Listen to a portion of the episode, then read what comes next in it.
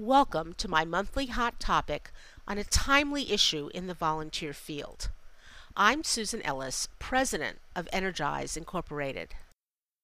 Our topic this month is Boards of Directors Governing at a Distance.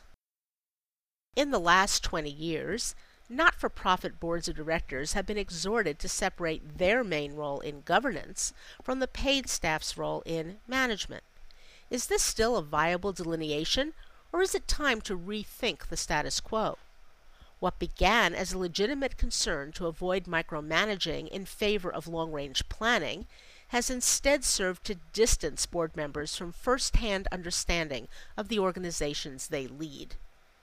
In the smallest or newest grassroots organizations, board volunteers must actually do hands on work. Over time, as employees are hired, direct service activities are delegated to the staff, and the board concentrates more on fundraising. The larger, wealthier, and more complex the institution, the more likely that the paid staff handles 99% of all the work. Ironically, the more removed from day to day operations and the less concrete the role, the greater the prestige of serving on the board of directors. A strong board has diverse members from different segments of the community, perhaps a majority of whom are not necessarily familiar with what the organization does, really, on a daily basis. It's a mystery how anyone can govern anything he or she does not understand at the most basic level. How can someone determine the best policies for an agency without conceptualizing accurately the impact of one direction over another? How can someone advocate for support and funding without ever having seen the work being done? How can an executive director be evaluated on successful performance if no one has seen her or him in action? There are boards of directors who don't even meet at the agency they govern, choosing instead to convene in a corporate space more convenient and with better refreshments. If they do meet on site, most boards rarely see clients or any level of activity since board meetings are generally held outside of regular business hours. So, what exactly do board members picture when they make decisions? It might be prudent to require every board member to spend a minimum of, say, eight hours a year at the agency during peak service delivery hours, even if it's simply sitting in the waiting room and observing. Alternatively, there are direct service volunteer tasks that might be completed, or a board member could shadow a paid staff member. Take your board to work day? Regardless of the technique used, board volunteers need to recognize the limitation and possible danger of making strategic decisions in a vacuum of first hand data. Then there's the attitudes of paid executives. The dirty little secret is that many executives don't really like their boards. They like board member fundraising and door opening to other resources, but they see all other interests and operations as meddling. Many execs feel, rightly or wrongly, more skilled and better informed than their board members, particularly on matters related to the daily work of the organization. Yet, some governing decisions should be made from a broader perspective of the community. A well selected volunteer board, therefore, brings important expertise of its own to the table. Expertise that should not be discounted because it's not field specific to the work of the organization. One indication of the change in attitudes about the roles of board and staff is the number of nonprofits in which the paid executive director has assumed the title of president, while the volunteer president of the board becomes the chair. This follows the for profit model and conveys more authority to the paid staffer. It's more than simple semantics and serves to marginalize the board to a legal necessity. Perhaps most importantly, the title change implies that the paid executive is the key spokesperson for the organization, which may be inappropriate.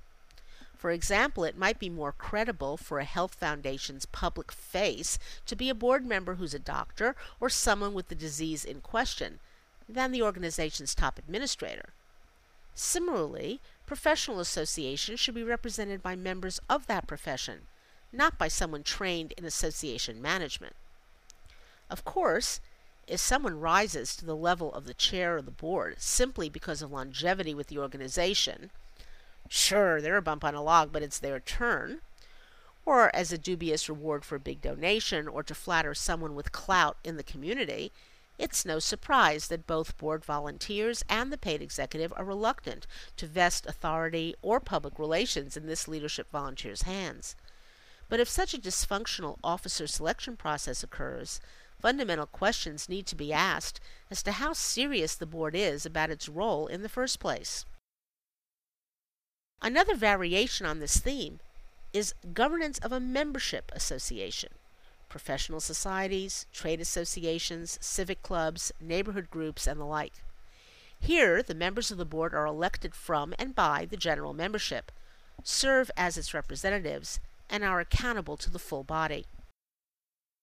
It's easy for board members to drift away from first hand knowledge of the needs and concerns of the general membership. One important cause is communications. Commonly, the membership receives only periodic, brief updates on the work of the association and is unaware of much of the activity going on. But board volunteers are now on the inside of decision making and forget how little information is shared outside of the boardroom. Danger signs of a growing disconnect between board volunteers and frontline members include board members always sit together at any general membership event and rarely mingle with ordinary members. Board meetings are held during association meetings or conferences, effectively keeping the board in back rooms and not interacting with members. Neglecting to ask during deliberations, as a matter of course, how will this decision affect the average member? Avoiding contact with the general membership ought to be a serious concern. If board volunteers relish their status, feel entitled to perks, and circle the wagons when members raise questions, how can governance decisions be made effectively? It would seem an obvious and useful strategy to commit each board member to telephoning one randomly selected association member a week for a friendly conversation, devoid of asking for money. One call a week equals 52 calls per board member a year without much effort at all, times the number of people on the board. This would keep board members in touch with issues on the ground, as well as making contacted members feel positive about the association's leadership. There's nothing like a little attention to make a board member feel visible and supported. So, what can we do? For the most part, those of us in volunteer management positions are usually separated from our organization's board of directors, even though the members are volunteers. But that doesn't mean we can't ask pointed questions or propose a course of action. For example, and I'm posing these queries to you now, how do board members learn about the experiences, opinions, or needs of clients, participants, paid staff, and frontline volunteers? Do they have opportunities to challenge their assumptions or get direct feedback from any of the people most affected by board decisions? When does the board see the organization at work? If never, how might this chance to observe be offered? Is it possible for a board member to go for months without actually meeting or talking with the people who receive or deliver the organization's services? What are some ways to encourage two way communication without overwhelming the board or undercutting the executive? This hot topic is also available in written format on our website, where you're welcome to come and post a response, as well as read the comments of other site visitors. Go to www.energizeinc.com, or you can respond to this hot topic simply by sending an email to webmaster at energizeinc.com. At our website, you'll also find an archive of hot topics from the last 10 years as well as over 1,400 pages of free information for leaders of volunteers. Thank you so much for listening today.